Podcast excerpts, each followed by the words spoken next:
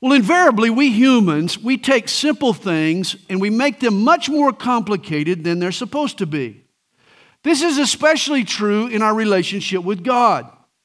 It seems we make coming to God and walking with God and pleasing God far more complex than God intended.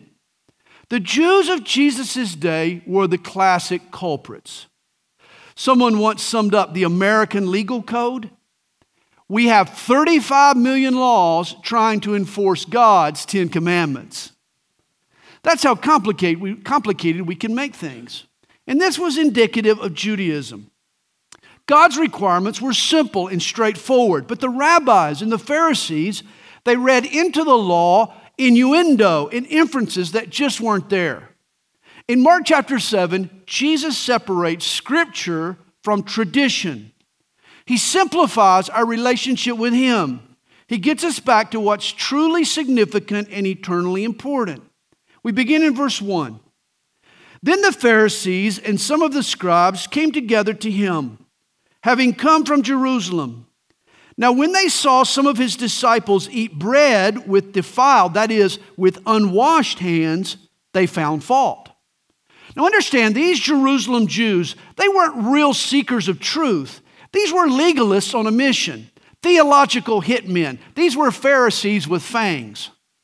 They were jealous of Jesus' popularity and they were hunting for some accusation to use against him. When they saw his disciples eating with unwashed hands, that was it. Verse 3 For the Pharisees and all the Jews do not eat unless they wash their hands in a special way, holding the tradition of the elders. Exodus chapter 30, verses 19 to 21, called for the priests to wash their hands before they came to the altar, or offered a sacrifice. But over time, this was extrapolated out to all the Jews. Everyone was supposed to wash up before they performed any kind of ceremonial functions. As a matter of fact, even today, when you visit the Wailing Wall, the place where the Jews go and pray, just outside the entrance to the Wailing Wall is a large sink and spigot. Jews are expected again to wash their hands before they pray. Not much has changed. But if the Bible didn't command this emphasis on hand washing, where did it originate? And Mark tells us it came from the tradition of the elders. The Pharisees had exalted their traditions above God's word. You see, the rabbis taught that in addition to the law, God gave Moses further instructions. And rather than record them, he passed them on by word of mouth. The rabbis believed that these traditions were the key to correctly interpreting the law. To some rabbis, the oral law was more important than the written law. Near the end of the second century AD, later than Jesus, the rabbis and scribes gathered up all these oral traditions. They recorded them and codified them in a book called the Mishnah. Verse 4 describes the Jewish obsession with these ceremonial washings. When they come from the marketplace, they do not eat unless they wash. And there are many other things which they have received and hold, like the washing of cups, pitchers, copper vessels, and couches. Now, the Midrash has a whopping 35 pages on hand washing. Like I say, we like to complicate things, don't we?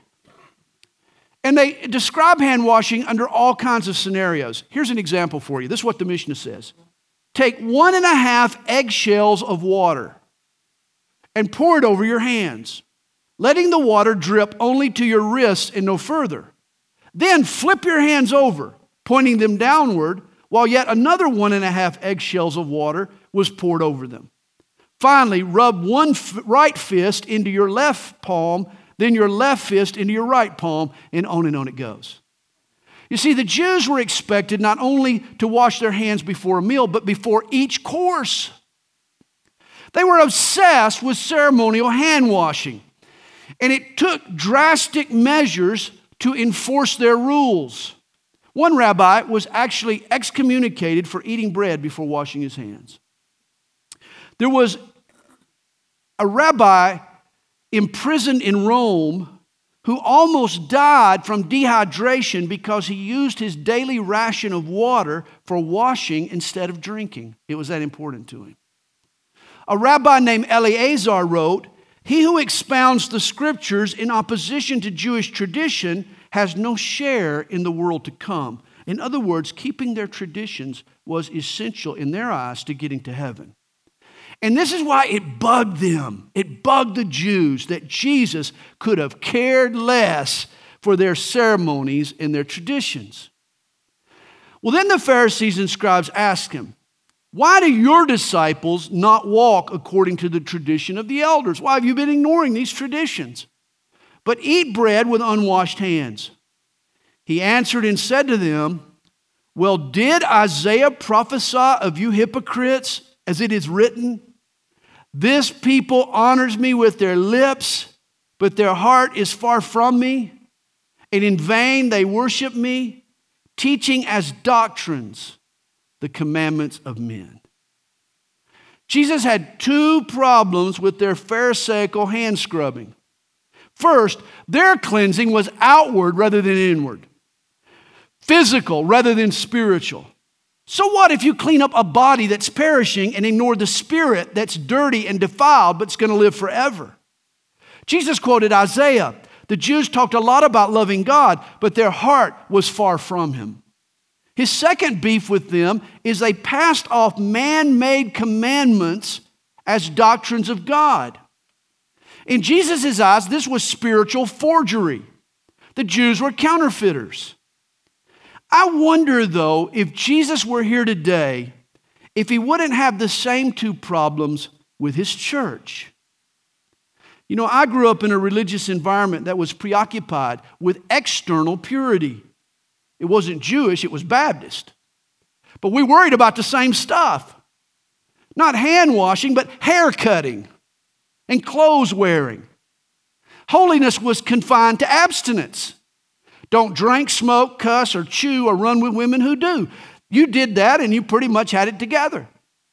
They were into outward compliance, not passion for God.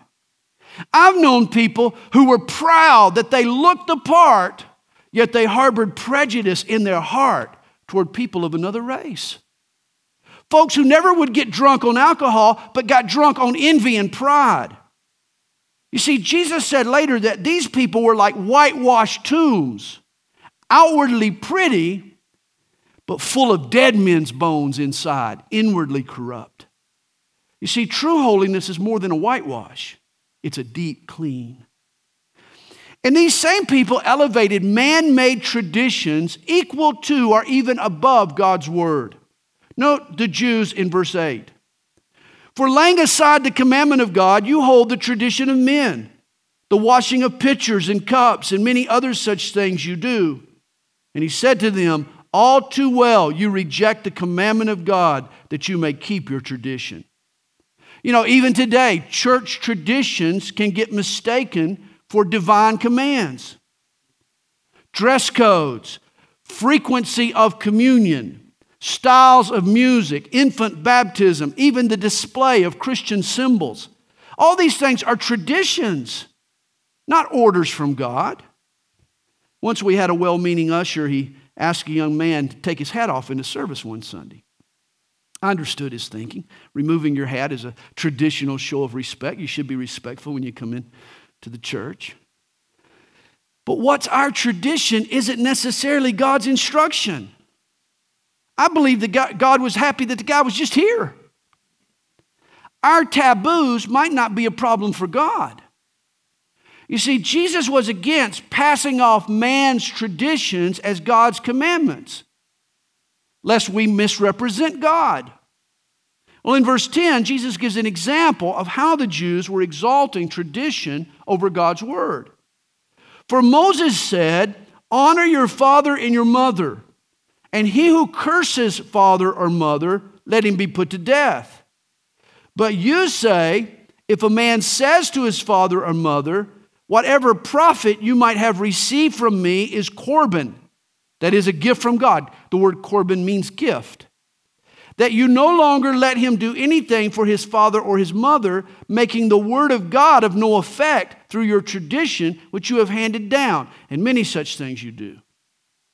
Jewish tradition said that what was given to God could it also be given to men. Of course, the scriptures taught, as Jesus pointed out, that adult children should respect their aging parents. But according to this tradition of a Corban, if a child dedicated his wealth to God, called it Corban, then he couldn't give it to his parents. So here comes his elderly parents over to his house. They're hungry, they're, they're in need. And, and he sees them coming. He sees them out in the driveway. And so he runs around inside his house and he starts dedicating everything to God. Goes into the bread box, makes sure all his food is dedicated to God. It's all Corban, it's a gift to God. So when his parents come in, oh, he acts like he respects them, but he can't give them every, anything because he's frozen all his assets. The tradition was being used to break the law, not keep it. And this angered Jesus. This was just excusing their greed. In verse 14, when Jesus had called on all the multitude to himself, he said to them, Hear me, everyone, and understand. There is nothing that enters a man from outside which can defile him. But the things which come out of him, those are the things that defile a man. If anyone has ears to hear, let him hear. Here, Jesus offers another critique on Judaism. Under Jewish law, certain foods were unclean, it was a sin to consume them. Pork, bacon. Boy, it'd be tough to be a Jew if it were me. But Jesus is saying that sin doesn't originate in what's consumed, but in what comes out of our heart, what flows from our heart. in other words, what is it that consumes us? It's not about what we consume, it's about what consumes us. It's about what comes out of our heart. What is our passion? What Jesus is saying is at the heart of the matter is the matter of our hearts. This is what, it, this is what he's concerned about. A man lusts not because of the woman in the low cut blouse, but the desire was already there in his heart. That's where the problem is. She just might have set it off. Don't blame your temper tantrum on the slow poke in the fast lane. He might have lit the fuse, but you explode because your heart was packed with TNT beforehand. Which reminds me of the little boy who asked his mom one day, Mommy, why do all the idiots and morons only come out when daddy drives? In other words, what's in your heart? That's what Jesus is concerned about. True righteousness flows from the inside out, not the outside in. That's why Christianity is not about what we can do for God, but about God's Spirit working in us. Verse 17 When Jesus had entered a house away from the crowd, his disciples asked him concerning the parable. So he said to them, Are you thus without understanding also? Do you not perceive that whatever enters a man from outside cannot defile him, because it does not enter his heart but his stomach, and is eliminated, thus purifying all foods? Under the law, pork was an unclean food. But bacon isn't our enemy. Slides down your digestive tract. It tastes pretty good. It gets eliminated. It might shorten your life, but it doesn't affect your eternity. And he said, What comes out of a man, that defiles a man. It's not what goes in, it's what comes out. From within, out of the heart of men, proceed evil thoughts, adulteries, fornications, murders, thefts, covetousness, wickedness, deceit, lewdness, an evil eye. Look here. You ever got the evil eye? Yeah, you ever got the evil eye? Hey, when you get that kind of a look, you know there's something going on inside that person, don't you? There's something going on deeper. An evil eye is a result of evil brewing in the guy. Jesus continues his list blasphemy, pride, foolishness. All these evil things come from within and defile a man. Adultery, fornication, theft, deceit, this isn't the result of an opportunity that came looking for you. No, you were looking for the opportunity. It was in your heart ahead of time. And since the problem is within, that's where the solution begins. That's why God wants to change our hearts. God wants to change us from the inside out. The mouth speaks, the hands do, the feet go where the heart leads. That's the key. Verse 24. Now, from there, Jesus arose and went to the region of Tyre and Sidon. Tyre and Sidon were Phoenician cities on the coast of the Mediterranean. Understand, this was Gentile territory. Here, Jesus was seeking a break from the action, a respite from the crowds that were thronging him. And he entered a house and wanted no one to know it. Now, the Bible doesn't tell us this. But I am certain that Jesus shut the blinds. And how do I know the house had blinds?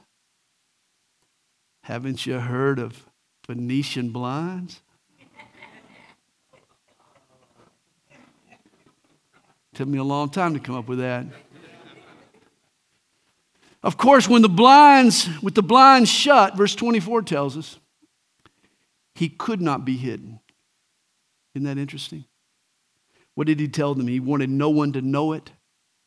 He was there, but he could not be hidden. Don't you love that thought? Jesus couldn't be hidden. Jesus is the light of the world that can't be covered. He always shines. For a young for a woman whose young daughter had an unclean spirit heard about him. And she came and fell at his feet. Now Jesus' season of solitude gets interrupted by a caring mother with a demon possessed daughter. Well, the woman was a Greek, a Syro-Phoenician by birth, and she kept asking him to cast the demon out of her daughter.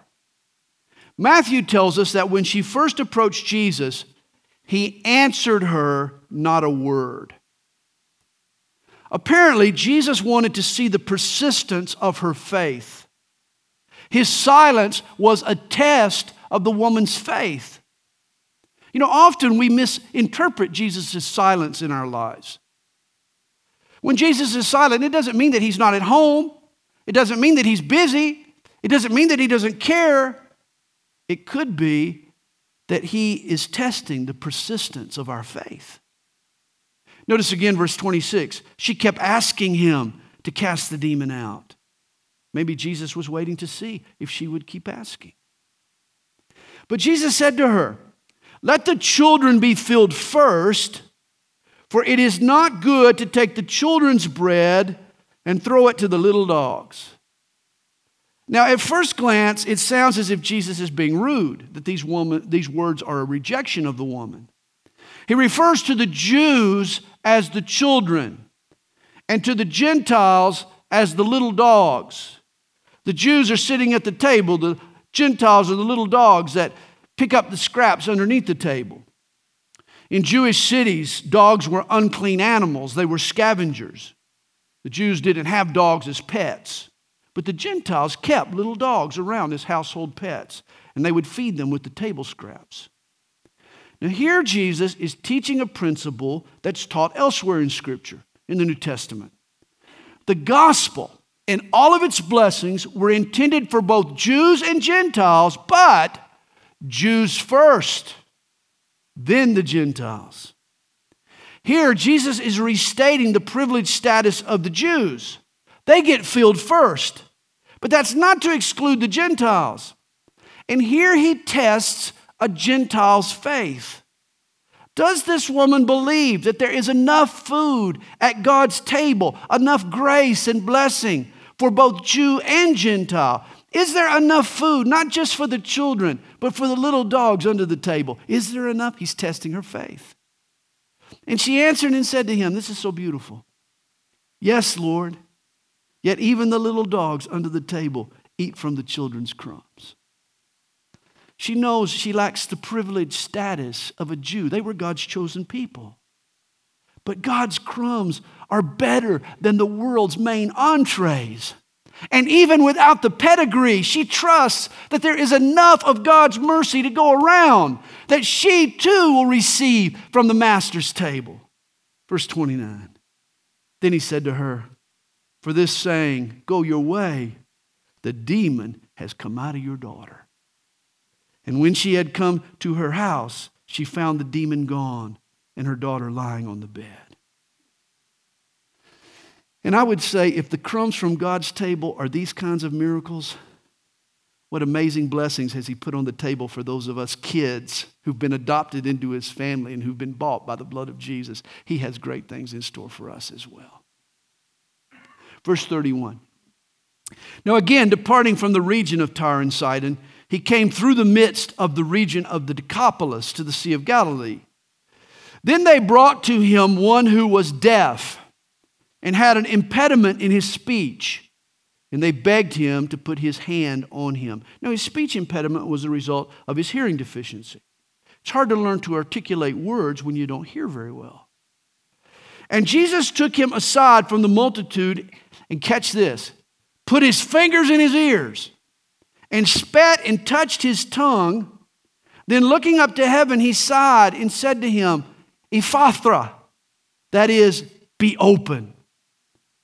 Now, what a strange procedure to effect a healing. Find somebody nearby. Turn, turn in and get in close proximity to the person nearby. Here's what I want you to do I want you to stick your fingers in their ears. Then I want you to spit on their tongue and touch their tongue. And then I want you to shout out a word with a lot of consonants. This was strange, man. Realize that Jesus healed people in different ways. At times, he would just speak the word and it was done. At other times, he would touch the person with his hands, the laying on of hands. We do that sometimes too. Once he smeared mud on a blind man's eyes and told him to go down and wash it off in the pool of Siloam. The point is, God's methods are as varied as the snowflakes. Just about the time you think our creative creator, you figured him out, get ready, he's going to blow your mind. When the church tries to reduce God's power to a formula, that's when God finds another way to work. Here, though Jesus' methods sound strange, you can't argue with the results. Verse 35 reports immediately his ears were opened, and the impediment of his tongue was loosed, and he spoke plainly. Then Jesus commanded them that they should tell no one. But the more he commanded them, the more widely they proclaimed it. Kind of like a teenager. If you don't want them to do something, tell them not to. If you want them to do something, tell them not to. And they were astonished beyond measure, saying, He, who, he has done all things well. He makes both the deaf to hear and the mute to speak. And I love that phrase, don't you? He has done all things well. That's what they were saying about Jesus. Jesus was never sloppy.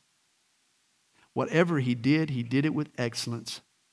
If it was worth doing, it was worth doing well. And guess what? This should be true of his followers.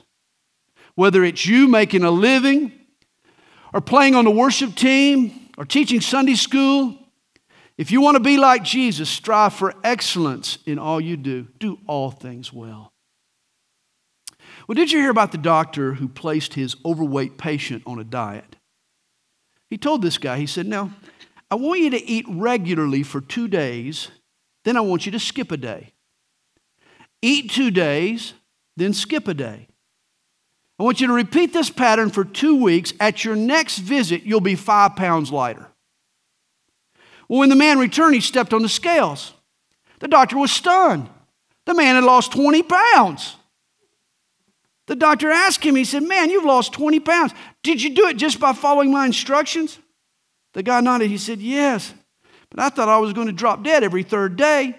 The doctor said, Well, did you get faint from hunger? The man answered, No, it wasn't from hunger. It was from all that skipping you told me to do.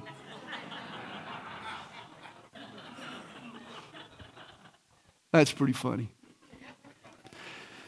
Well, in Mark chapter 8, we find a multitude of people that's weak and weary. They've become faint. Why? Because they've been skipping for three days, skipping their food.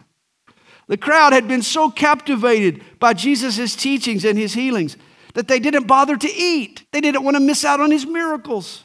Verse 1 In those days, the multitude being very great and having nothing to eat, Jesus called his disciples to him and said to them, I have compassion on the multitude because they have now been with me three days and have nothing to eat.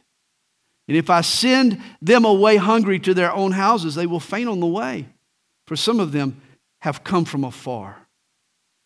Apparently, there were some firefighters in the crowd since they came from afar. Afar? Afar? Afar. Get it? Hey, spending time with Jesus was so thrilling that nobody wanted to leave and fetch some food. They were afraid of missing out on a miracle while they were away. Now, though, they're famished. Jesus is afraid they're going to pass out on the way home. They need a snack. Well, then his disciples answered him, How can one satisfy these people with bread here in the wilderness? The disciples, they look around, there's no grocery store, not even a Waffle House. Where are they going to find grub for 4,000 families? We'll learn later the number was 4,000. And if you were with us in chapter 6, all this sounds familiar, doesn't it? Jesus is about to feed 4,000 families with seven loaves and a few fish, whereas a few days, maybe weeks earlier, he fed 5,000 families with five loaves and two fish. Now, there are skeptics who believe that this was really just one incident recorded twice, just some minor alterations. And the primary reason for suggesting this is the disciples' reaction. For if they had just seen Jesus work this miracle, why are they doubting now that he can do it again? And my answer to that never underestimate the stupidity and the denseness of Jesus' disciples, myself included. Isn't it true? Just because we see a miracle one day, that doesn't guarantee that we're going to believe God for a miracle the next day, even the same miracle. Why? Faith is never automatic.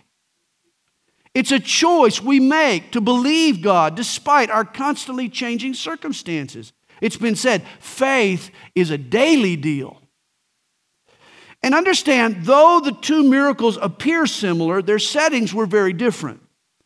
The feeding of the 5,000 occurred on the west side of the Sea of Galilee. You remember that was Jewish territory. While Mark chapter 7 verse 31 tells us that the feeding of the 4,000 took place on the eastern shore of the lake in the area of the Decapolis. Galilee was occupied by Jews while the 10 cities, remember Decapolis, it means 10 cities, while those 10 cities were populated by Gentiles.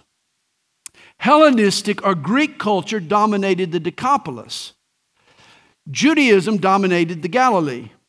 You remember the herd of swine was on the eastern shore, the Decapolis, in Gentile land. You'd never see pigs on the Jewish side, they were on the Gentile side.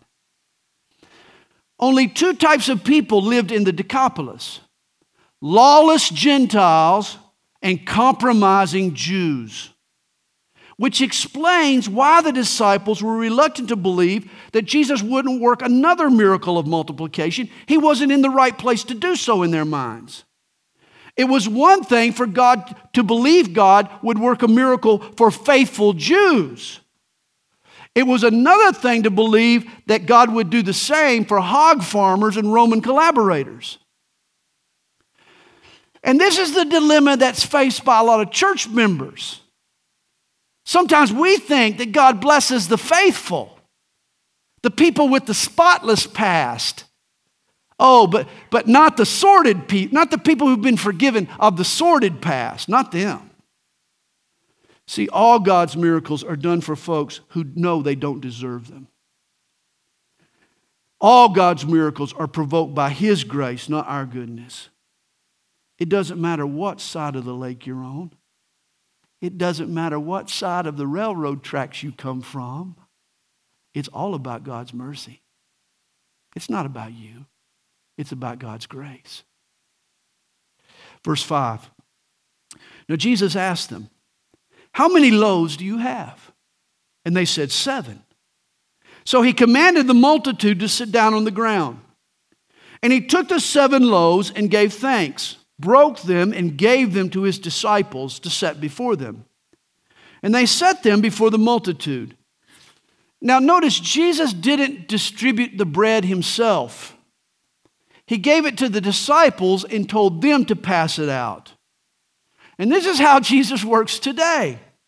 We're his hands, we're his feet. It's our job to take the bread of life and distribute it to those who are hungry and needy. As we noted with the feeding of the 5,000, Jesus blesses the bread, he gives the bread, but remember, before he gives it, what does he do with it? He breaks it. And this is what he does with us. Before we can be used, we have to be broken. We have to be broken of our pride, our self sufficiency. He has to make us digestible to the people around us. He has to knock off the haughty edges, make us humble people. It's amazing how throughout the Bible God uses broken things. Gideon's broken jars, Mary's broken flask where she anointed his feet with the oil. Even our salvation comes through Jesus' broken body. Brokenness is a tool in God's tool chest. Nobody goes far with God who resists his brokenness. Notice verse 7. They also had a few small fish. And having blessed them, he said, said to set them also before them. So they ate and were filled, and they took up seven large baskets of leftover fragments. Here, the word translated baskets is spuros, which basically means a hamper, a big basket. In fact, this is the word used in Acts chapter 9, verse 25, when Paul was Lord over the city walls of Damascus in a spuros, in a basket. Apparently, a spuros was a basket large enough to hold a grown man. When Jesus finished feeding the 4,000, there were enough leftovers to fill seven of these hamper sized baskets. They had given Jesus just seven loaves. Now they get back seven hampers full, and they all have full stomachs, which goes to prove you can never outgive Jesus. Never. Reminds me of Proverbs 11, verse 24. There is one who scatters, yet increases more. And there is one who withholds more than is right, but it leads to poverty. In essence, hoard it and you lose it. But if you give it to Jesus, you'll watch it grow. Jesus can turn our loaves into hampers full. Now, those who had eaten were about 4,000.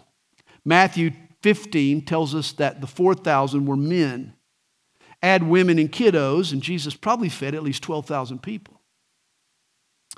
And he sent them away, immediately got into the boat with his disciples, and came to the region of Dalmanutha.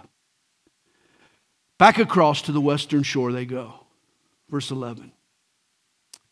Then the Pharisees came, they came out, and they began to dispute with Jesus. Surprise, surprise seeking from him a sign from heaven, testing him. But he sighed deeply in his spirit, a definite sign of frustration with these Pharisees, and said, Why does this generation seek a sign? Assuredly, I say to you, no sign shall be given to this generation. Jesus had already worked countless miracles. You'd think multiplying fish and bread, calming a storm, raising a little girl from the dead, healing the sick, casting out demons. You'd think they'd be pretty good signs, wouldn't you? What other signs did they need? Catch this. Sadly, some folks are nothing but spiritual ambulance chasers. They're not interested in faith. They are just sensationalists who just want to see miracles for miracles' sake. Here is the truth we need to realize. The only thing signs and miracles produce is the desire for more signs and miracles. That's it, friends. God's miracles are the product of our faith, they don't produce faith. Romans 10, verse 17, tells us what does. Faith comes by hearing, and hearing by the Word of God. It's studying God's word, dwelling on his promises. That's what causes your faith to grow. Well, verse 13 tells us, and he left them and getting into the boat again, departed to the other side. Now the disciples had forgotten to take bread, and they did not have more than one loaf with them in the boat. Then he charged them, saying, Take heed, beware of the leaven of the Pharisees and the leaven of Herod. Now, throughout Scripture, leaven or yeast is a type of sin. Why is it a type of sin? Leaven corrupts by puffing up, by inflating, and so does sin. Sin pumps up our pride. And here in the Gospels, Jesus talked about three types of leaven. First was the leaven of the Pharisees, that was legalism. The Pharisees bound God's people to a strict adherence to the law of Moses. The leaven of the Sadducees was liberalism. The Sadducees compromised with the pagan world around them. And the leaven of Herod was political leverage. You see, the Herod sought political power. And Jesus saw legalism, liberalism, and political leverage as leaven, as sinful forces in the world. All three are corrupting influences on God's people. God's people should rely on love. Jesus wanted to talk about these factors when he brought up this subject of leaven, but the disciples, they were still thinking of the previous day's events, the multiplying of the bread. So, verse 16, and they reasoned among themselves, saying, It is because we have no bread. Apparently, the disciples are thinking that Jesus is about to scold them for only packing a single loaf of bread. But Jesus, being aware of it, said to them, Why do you reason because you have no bread? Do you not yet perceive nor understand? Is your heart still hardened? Having eyes, do you not see? And having ears, do you not hear? See, the miracles of Jesus were always intended to communicate spiritual truths. But the disciples, they continually fixated on the miracle itself, and they let its spiritual meaning sail over their heads. The lesson for us is don't waste God's miracles. Too often we enjoy God's blessing, we marvel at His deliverance, but then we miss out on what He's saying to us. He loves us, He's not through with us, He has a purpose for us. Like the roofer on top of the house, nailing on the shingles. Suddenly his feet slipped. His body was sliding down the pitch of the roof. He was headed for the edge. That's when he shouted, God, help me. Suddenly his pants caught on a nail, stopped his slide. That's when he turned to heaven and said, Never mind, God, a nail just caught me. He'd missed the point, I think. Don't waste God's miracles. When He does something for us, when He delivers us or works in our lives, He's teaching us a lesson. Jesus said, And do you not remember when I broke the five loaves for the 5,000? How many baskets full of fragments did you take up? They said to him, 12. And when I broke the seven of the 4,000, how many large baskets full of fragments did you take up? And they said, Seven. Now, this should silence any doubts about there being two miracles of multiplication. Jesus here describes two different events. And yet, even if there had been five such events, it still doesn't mean that the disciples would have gotten the point. For thus we're told in verse 21 So he said to them, How is it you do not understand? Then he came to Bethsaida, and they brought the Bethsaida's up on the north, uh, northeast shore of the Sea of Galilee. It's a little town, fishing village. And they brought a blind man to him and begged him to touch him. So he took the blind man by the hand and led him out of the town. And when he had spit on his eyes and put his hands on him, he asked him if he saw anything. Now, again, Jesus heals through some bizarre behavior. In the Gospels, Jesus opened the blind eyes of at least seven different people. In John 9, he healed a man by putting mud on his eyes. Here he spits on this man's eyes. In Mark 10, he heals blind Bartimaeus by just speaking a word. In other words, you can never put Jesus in a box. He works in different ways with different people. And this becomes a problem for us because we expect Jesus to work in everyone else the way he's worked in us. You realize this is how denominations get started. Rather than let God be God, we rally around our common experiences. And so you got the first church of the Muddists, and the assembly of the Spittists, and the first Speakists over here. Actually, it's the same Savior, just using different methods. After Jesus spits in this man's eyes, we're told, and he looked up and said, I see men like trees walking. Now, obviously, this man was not born blind. He'd seen in the past, since he describes the people he sees as walking trees. He goes from no sight to now gross shapes. He still lacks sharper definition, he re- lacks a refined vision. But, he, but at least now he can see shapes. Then Jesus put his hands on his eyes again and made him look up. And he was restored and saw everyone clearly. Suddenly, it's all high def. This is a vital account of a miracle since it illustrates a gradual healing. Most of Jesus' healings seem to be complete and instantaneous, but not here. Jesus touches and prays for this man twice. Verse 25 tells us Jesus put his hands on his eyes again. He did it twice. This is why it's important that we keep coming back to Jesus when we're seeking Him to heal us. See, this man begins with no sight at all. Then he receives partial sight. Then finally, he receives perfect sight. The blind man goes from no sight to partial sight to even perfect sight. As far as I'm concerned, that's out of sight. And this is a picture of our salvation, is it not? Before I knew Jesus, my spiritual eyes were blind to the things of God. Yet when I repented of my sin and trusted Jesus, He opened my eyes to His light. I could see, but not with the sharpest, clearest definition, but at least I could see. Since then, I've grown in my discernment. I keep coming back to Jesus and I can see things clearer. My sight continues to improve. In fact, the day is coming when I'll have perfect sight. 1 Corinthians 13, verse 12 tells us, For now we see in a mirror dimly, but then face to face. Now I know in part, but then I shall know just as I also am known.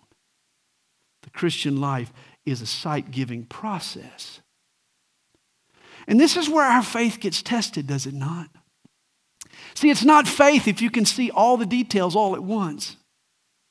Today I know God. I'm no longer blind, but I still don't see everything clearly. Thus, I need to trust Him even when I can't see Him. Verse 26. Then Jesus sent him away to his house, saying, Neither go into the town nor tell anyone in the town. Again, Jesus didn't want him telling anyone because it would stir up a riot. Now, Jesus and his disciples, they went out to the towns of Caesarea Philippi. It's one of my favorite places to go in Israel. It's a beautiful place up in the north, up in the uh, Lebanese mountains. They travel up to a retreat, in essence. They're getting away from it. And on the road, he asked his disciples, saying to them, Who do men say that I am?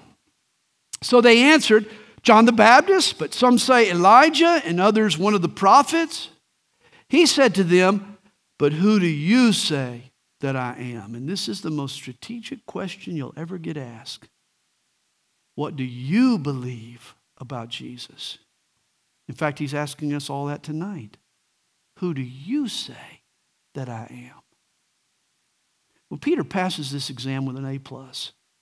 He gets it right. Peter answered and said to him, You are the Christ. The word Christ is the Greek word for the Hebrew Messiah the coming Savior promised by the Hebrew prophets. Verse 30 Then he charged them that they should tell no one about him. Again, Jesus' gag order was related to his concern that his popularity in Galilee would create problems that could circumvent his mission. The crowds could become a problem for him. Hey, soon his disciples would go and tell the world. but for the moment, they needed to keep his identity under wraps. Verse 31. And he began to teach them that the Son of Man must suffer many things and be rejected by the elders and chief priests and scribes and be killed, and after three days rise again. He spoke this word openly. Now realize Jesus' trip to Caesarea Philippi, it marked a turning point in the ministry of Jesus and in the education of his disciples. In fact, he used this occasion to refocus the perspective of his disciples. Think of it this way up until now, it's been the, uh, it's been the first semester of two semesters in the school of Jesus. Part one, the first semester, his life with the disciples up till now, it was about his identity. For the first semester of his ministry, he was teaching and showing his disciples who he was. I mean, who else can raise the dead and calm the storm and cast out demons and heal the sick and multiply fish and bread and walk on water? I mean, Jesus has been doing all these things to teach them who he was, his identity. He was the Messiah. But now he is going to shift gears with his men. He's going to change his focus from who he is to where he's going. Call this the second semester in the school of Jesus his destiny. His identity, now his destiny. Until Caesarea Philippi, the focus was his identity. Now, to the cross, will be his destiny. You see, the Jews in general, even the disciples, they were convinced that the Messiah would come to reign and rule. But now Jesus presents a different vision of his mission. The path he's traveling leads to a cross before it leads to a crown to a gory death before a reign of glory. First to a tree, then to a throne, a grave, then to greatness. This is Jesus' focus now for the rest of his ministry. And Peter took Jesus aside. Oh my. Oh, Peter. You're taking Jesus aside, you're giving him a little counsel. Actually, he began to rebuke him. On the one hand, we're floored with Peter's brashness that Peter would rebuke the master. But you got to think about this now from Peter's perspective. He's been on this miracle ride. He's so excited. The multitudes, man, they're in the palm of Jesus' hand. Momentum is on their side. Peter is thinking of coronation, not a crucifixion. Peter can't believe that Jesus is now shifting gears this seems like they're going backwards. This has to be a mistake. But when Jesus had turned around and looked at his disciples, he rebuked Peter, saying, Get behind me, Satan, for you are not mindful of the things of God, but the things of men. Wow. Peter's highest highs and his lowest lows take place just minutes apart. He gets an A for the first semester, and now he's flunking out of the second semester. He's getting a big fat zero. He's sure of Jesus' identity. Peter knows who Jesus is, but he has no clue where he's going and why. You could say Peter thought he was the Pope, but he turned out to be a dope. For the rest of his time on earth, Jesus tries to teach his disciples that you get to the celebration, you get to the victory, you get to the salvation, you get to the coronation by traveling the path of the cross. This was true of Jesus, and it's also true of us. See, it's one thing for us to embrace Jesus' identity, it's quite another to embrace his destiny. This is what separates people today. Everybody wants the miracles, but who wants to take up their cross? And follow Jesus. If you really want to follow him, you need to know where he's going. Jesus teaches his disciples that there's not only a cross in his future, but there's one in their future also. Verse 34. For when he had called the people to himself with his disciples also, he said to them, Whoever desires to come after me, Let him deny himself and take up his cross and follow me. Understand to deny yourself is not to deny your God given talents or your abilities or even godly desires. Jesus is simply telling us to stop living for ourselves. Don't live for yourself. His glory, not ours, should be the goal. Don't live by yourself. We were made for fellowship with God and for fellowship with each other. And don't live in yourself. Lean on His strength, His wisdom, not your own. This is denying yourself. For whoever desires to save his life will lose it. But whoever loses his life for my sake and the gospel's will save it. And here is the paradox, the great paradox in the Christian life. See, life is like a glass of milk, it's a perishable commodity. Hold on to your life for too long, and it sours, it ruins. You know, the only way to keep a glass of milk for a long time is to drink it, it's to consume it. And this is true with our lives. Live it for Jesus and it will live on. But hold on to it for yourself and it will spoil. For what will it profit a man if he gains the whole world and loses his own soul? Or what will a man give in exchange for his soul? The world is not what it's cracked up to be, friends. Don't throw away your integrity for cheap thrills and moldy bread. Hey, what, why give up what lasts forever for what's going to leave you empty tomorrow? Verse 38 For whoever is ashamed of me and my words in this adulterous and sinful generation, of him the Son of Man also will be ashamed when he comes in the glory of his Father with the holy angels. Every believer needs to be willing to stand up and be counted. For if we stand up for Jesus, he will stand up for us. When the first representative signed the Declaration of Independence, he sprawled his signature across the page in large, in flowing letters. John Hancock said that he wanted to write his name so big that King George could read it without putting on his glasses. Hancock wanted the British monarch to know exactly where he stood. Today, when you sign a document, people sometimes say, hey, put your John Hancock right here. It's a way of saying, by adding your signature, you're taking a stand. And this is what Jesus is saying to us take a stand for me on earth, then I'll stand for you in the life to come.